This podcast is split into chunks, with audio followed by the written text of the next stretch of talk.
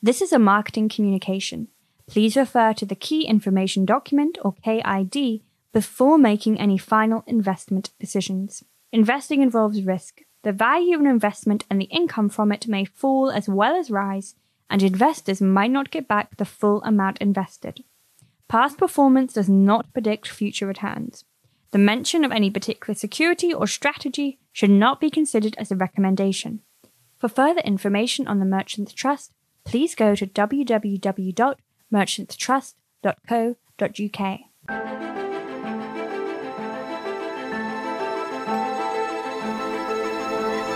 Hello and welcome to A Value View from the Merchants Trust. In each edition, Simon Gergel, fund manager at the Merchants Trust, offers his thoughts on developments affecting the UK market and what it means for investors. Simon, welcome to the podcast again. It's great to see you. It's been a period of celebrations for us all following the Queen's Platinum Jubilee, but something our listeners might not know is that the Merchants Trust has been around for longer even than the Queen, over 130 years, I believe. What do you make of that, Simon? Well, it's a fantastic achievement from the Queen, the last 70 years of her reign. Merchants Trust has been around 133 years, as you say, and it's great to be here to talk about that. But I think we should pay due respect to what the Queen has achieved. With all humility, what we're trying to do at Merchants is take a long-term view, see ourselves and investors and shareholders through difficult times and good times. And to deliver outcomes that shareholders want in terms of good performance and a rising dividend, which we've managed to do for the last 40 years. But if we can learn anything from the Queen, it's how solid and reliable and dependable she's been throughout all those periods. And I think we can all learn a lot from her. Absolutely. And of course, over that reign of hers so far, there have been good times, but also some tough times, some choppy waters as well. And that's been the case for the Merchants Trust as well.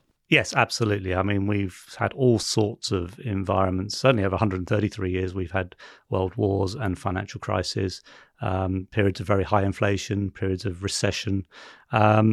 And so it's important throughout to have a long-term focus of what you're trying to do, a long-term strategy, independent board of directors who are taking the view to plan for shareholders and work out how to set up the company with the best interests of shareholders in mind. So yeah, I think it has been a volatile. There's been a huge amount going on over that period, but equally, I think we've come through it very well. In the last 40 years, we've managed to grow the dividend every year, and we've delivered very strong returns in the last few years as well. So, we're pleased with where we've come out, but we continue to see choppy times and difficult conditions. Absolutely. And amid all of those celebrations, we also find ourselves halfway through the year. I don't quite know how that happened, but here we are midway through 2022. Any reflections, Simon, over the last 6 months? Yeah, well, yet again, we're sitting in the middle of the year when things look very different to how we thought they would be at the start of the year. It's not just the Brexit referendum this time round or the COVID pandemic. Now it's unfortunately, the situation in Ukraine, which has come as a bit of a shock to the system. We've had a massive spike in commodity prices, particularly energy, but also food. That's raised the cost of living question for many consumers. So it's been difficult economically. Within the stock market, you've seen a reflection of that, a big polarization. The commodity areas, energy, mining, those sectors have been very strong. And some of the more defensive areas like utilities and pharmaceuticals, which are more reliable, they've also been good performers. And areas that are more cyclical, take retailing, house building, construction, those areas have generally been sold off by investors. They've underperformed because investors are worried about what might happen. And therefore, you've seen, again, quite a widespread of returns, quite a volatile environment. And looking ahead, Simon, over the next 6 months into 2023 as well, where do you stand on that? How do you see things panning out? As much as we dare to try and take a look at the crystal ball and imagine what's going to happen next, what's your outlook? Yeah, I mean, it's difficult to be too precise about the economic outlook. There are some positive factors, such as the fact that firstly we started this year from a quite depressed base. A number of activities like travel and leisure were very depressed last year during the pandemic, and so there's a natural level of recovery in the market. Employment's very high in the UK. Wage growth is strong. Interest rates, although they're going up, are very low. So there's a number of positive factors. And most companies we speak to in general are performing quite well, even if conditions might be starting to slow down. On the other hand, we've got a big shock in terms of rising costs, supply chain problems. The COVID pandemic is still affecting supply coming out of China in particular. And so there are headwinds out there as well. That's creating volatility in the stock market. And as an investor, that always creates opportunities. So right now, the biggest opportunities arguably are in some of the more cyclical businesses where they're pricing in a potentially quite a sharp downturn. And that may or may not happen. Even if it does happen, many of those companies look pretty solid value on a 2 to 3 year view. And of course, if conditions turn out to be slightly better than that, those investments could prove to be very cheap and very attractive at the moment. Well, it's certainly going to be an interesting few months ahead, especially politically in the UK.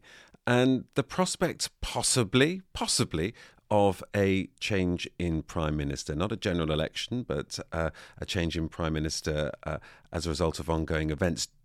How would that impact things from your perspective, Simon? The good news about this, I think, is if you compare it to the last time we had political instability when Theresa May was under huge pressure in 2019, I think at that point there were two massive risks for investors. One was what would happen with Brexit. We had no idea really how the government would deliver Brexit.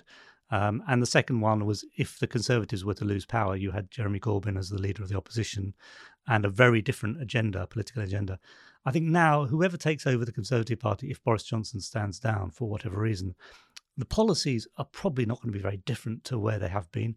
Brexit has happened. I mean, there's still technicalities to sort out, but in big picture terms, Brexit has happened. And the gap in policies between Conservative and Labour is actually pretty modest. If anything, the Conservatives have adopted many of Labour's policies in the last year or two. So I think there's not so much to worry about from an investor point of view as to a potential change in leadership or even potentially a change in government. OK. Well, look, Simon, I'm afraid we're out of time, but thank you very much indeed. And thank you for listening to A Value View from the Merchants Trust, where we bring you topical news affecting UK equity markets. You can find out more about the Merchants Trust by going to merchantstrust.co.uk. Thanks again for listening. And from all of us at the Merchants Trust, stay safe and stay well.